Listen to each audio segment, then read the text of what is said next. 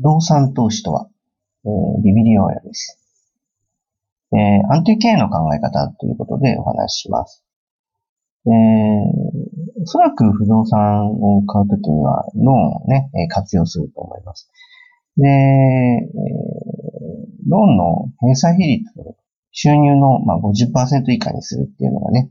えー、理想的ですね。えー、例えば利回り8%、金利、えー、借り入れの金利を2%、30年返済。で、えー、どのくらい借りるかっていうと90%融資ですね。え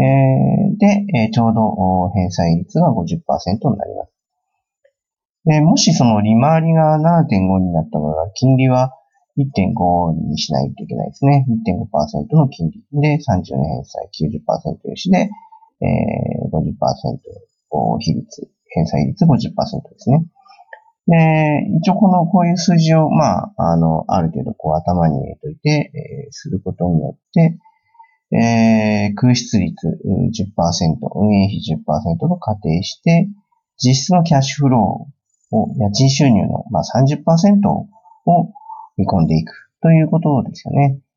えー、まあ30%のおお家賃収入のね、見込みがもし初年度であれば、例えば年間1%のね、家賃下落が進んでも30年間逆剤にならないということで、えー、まあ安定経営にね、えー、できるんじゃないかというふうに思います。で、まあ、よくその、あるケースとして、まあ、敷金、あ、敷、敷、資金を本当に抑えてというかね、資金ゼロで始められますよとかね、そういったその、広告であったりとか、あまあ、メールの勧誘であったりとかっていうことがあります。で、敷金なしで始められますよっていうような、え不動産投資始められますみたいなことで、え回ってくることがあるんですけどね。そういう場合っていうのは、あのー、利回りとかね、え、やはり借り入れ金利とかね、その辺のところの兼ね合いがちゃんとできてるかっていうかね、ちゃんとこうバランスが取れる出資計算になってるかっていうことを、やはり、え、シミュレーションする必要がありますよね。え、結構そういったものを見てますとね、割とこう利回り低めなのに、えー、要は100%融資とかね、そういうふうに考えてるケースもあるみたいなんですけど、そうするとやっぱり、